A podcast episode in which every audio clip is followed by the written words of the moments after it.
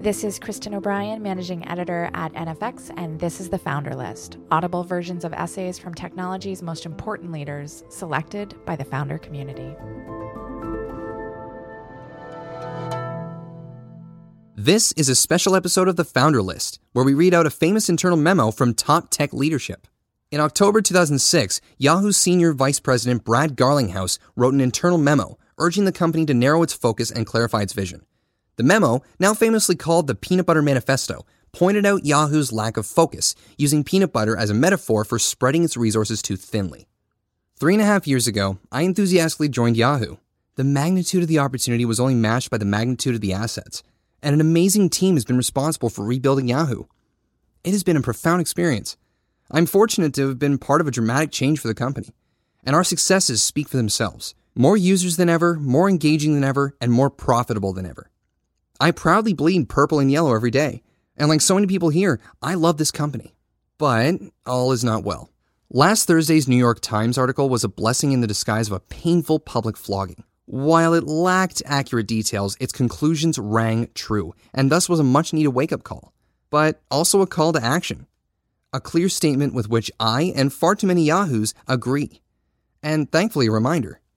A reminder that the measure of any person is not in how many times he or she falls down, but rather the spirit and resolve used to get back up. The same is now true for our company. It's time for us to get back up. I believe we must embrace our problems and challenges, and that we must take decisive action. We have the opportunity, in fact the invitation, to send a strong, clear, and powerful message to our shareholders and Wall Street, to our advertisers and our partners, to our employees, both current and future, and to our users. They are all begging for a signal that we recognize and understand our problems, and that we are charting a course for fundamental change. Our current course and speed simply will not get us there. Short-term band-aids will not get us there. It's time for us to get back up and seize this invitation. I imagine there's much discussion amongst the company's senior-most leadership around the challenges we face.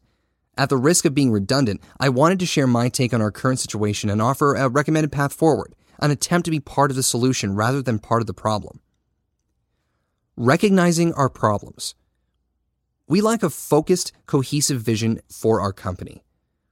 We want to do everything and be everything to everyone. We've known this for years, talk about it incessantly, but we do nothing to fundamentally address it. We're scared to be left out. We are reactive instead of charting an unwavering course. We are separated into silos that far too frequently don't talk to each other. And when we do talk, it isn't to collaborate on a clearly focused strategy, but rather to argue and fight about ownership, strategies, and tactics. Our inclination and proclivity to repeatedly hire leaders from outside the company results in disparate visions of what winning looks like, rather than a leadership team rallying around a single cohesive strategy. I've heard our strategy described as spreading peanut butter across the myriad opportunities that continue to evolve in the online world. The result? A thin layer of investment spread across everything we do, and thus we focus on nothing in particular. I hate peanut butter. We all should. We lack clarity of ownership and accountability. The most painful manifestation of this is the massive redundancy that exists throughout the organization. We now operate in an organizational structure, admittedly created with the best of intentions, that has become overly bureaucratic. For far too many employees, there is another person with dramatically similar and overlapping responsibilities. This slows us down and burdens the company with unnecessary costs. Equally problematic, at what point in the organization does someone really own the success of their product or service or feature? Product, marketing, engineering, corporate strategy, financial operations. There are so many people in charge, or believe they're in charge, that it's not clear if anyone is in charge. This forces decisions to be pushed up rather than down.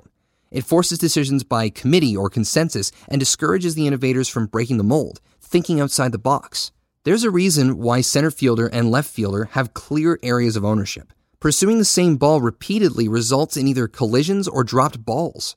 Knowing that someone else is pursuing the ball and hoping to avoid that collision, we've become timid in our pursuit. Again, the ball drops. We lack decisiveness. Combine a lack of focus with unclear ownership, and the result is that decisions are either not made or are made when it is already too late.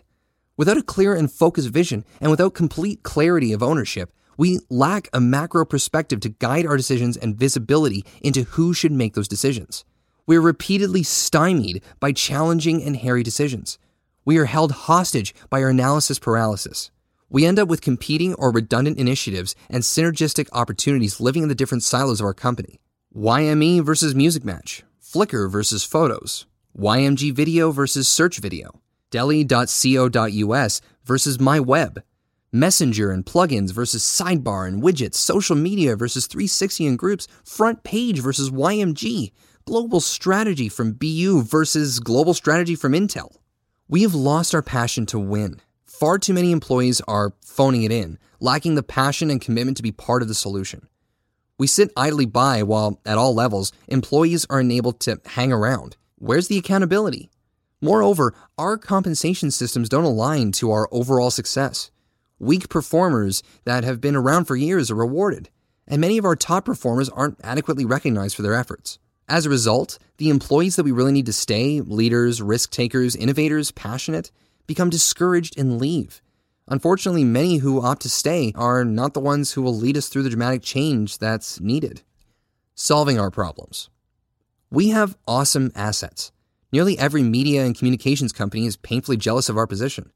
We have the largest audience, they're highly engaged, and our brand is synonymous with the internet. If we get back up, embrace dramatic change, we will win. I don't pretend there's only one path forward available to us. However, at a minimum, I want to be part of the solution, and thus have outlined a plan here that I believe can work. It is my strong belief that we need to act very quickly or risk going further down a slippery slope. The plan here is not perfect. It is, however, far better than no action at all. There are 3 pillars to my plan. 1, focus the vision. 2, restore accountability and clarity of ownership. And 3, execute a radical reorganization. 1, focus the vision. A, we need to boldly and definitively declare what we are and what we're not. B, we need to exit, sell non-core businesses and eliminate duplicative projects and businesses. My belief is that the smoothly spread peanut butter needs to turn into a deliberately sculpted strategy that is narrowly focused. We can't simply ask each BU to figure out what they should stop doing. The result will continue to be a non-cohesive strategy. The direction needs to come decisively from the top. We need to place our bets and not second guess. If we believe media will maximize our ROI, then let's not be bashful about reducing our investments in other areas.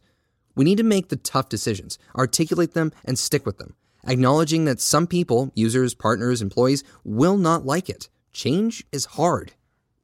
2. Restore accountability and clarity of ownership. A. Existing business owners must be held accountable for where we find ourselves today. Heads must roll. B. We must thoughtfully create senior roles that have holistic accountability for a particular line of business, a variant of a GM structure that will work with Yahoo's new focus. C. We must redesign our performance and incentive systems. I believe there are too many BU leaders who have gotten away with unacceptable results and worse, unacceptable leadership. Too often we are the worst offenders of the problems outlined here. We must signal to both the employees and to our shareholders that we will hold these leaders, ourselves, accountable and implement change. By building around a strong, unequivocal GM structure, we will not only empower those leaders, we will eliminate significant overhead throughout our multi-headed matrix. It must be clear to everyone in the organization who is empowered to make a decision, and ownership must be transparent. With that empowerment comes increased accountability. Leaders make decisions, the rest of the company supports those decisions, and the leaders ultimately live and die by the results of those decisions.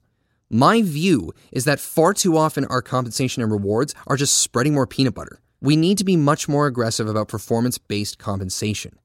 This will only help accelerate our ability to weed out our lowest performers and better reward our hungry, motivated, and productive employees. 3. Execute a radical reorganization. A. The current business unit structure must go away. B. We must dramatically decentralize and eliminate as much of the matrix as possible. C. We must reduce our headcount by 15 to 20%. I emphatically believe we simply must eliminate the redundancies we've created, and the first step in doing this is by restructuring our organization. We can be more efficient with fewer people, and we can get more done more quickly. We need to return more decision-making to a new set of business units and their leadership. But we can't achieve this with baby step changes. We need to fundamentally rethink how we organize to win. Independent of specific proposals of what this reorganization should look like, 2 key principles must be represented. Blow up the matrix. Empower a new generation and model of general managers to be true general managers. Product, marketing, user experience and design, engineering, business development, and operations all report into a small number of focused general managers. Leave no doubt as to where accountability lies. Kill the redundancies. Align a set of new BUs so that they are not competing against each other. Search focuses on search. Social media aligns with community and communications. No competing owners for video, photos, etc. And front page becomes Switzerland. This will be a delicate exercise. Decentralization can create inefficiencies, but I believe we can find the right balance. I love Yahoo. I'm proud to admit that I bleed purple and yellow. I'm proud to admit that I shaved a Y in the back of my head. My motivation for this memo is the adamant belief that, as before, we have a tremendous opportunity ahead. I don't pretend that I have the only available answers, but we need to get the discussion going. Change is needed, and it is needed soon. We can be a stronger and faster company, a company with a clearer vision and clearer ownership and clearer accountability. We may have fallen down, but the race is a marathon and not a sprint. I don't pretend that this will be easy. It'll take courage, conviction, insight, and tremendous commitment. I very much look forward to the challenge. So, let's get back up, catch the balls, and stop eating peanut butter. For more audio essays from the people who've built companies like Instacart, Facebook, Trello, HubSpot, and Dropbox, visit the Founder List at nfx.com or subscribe to the NFX podcast at podcast.nfx.com or wherever you get your podcasts. I'm Kristen O'Brien, and this is the Founder List.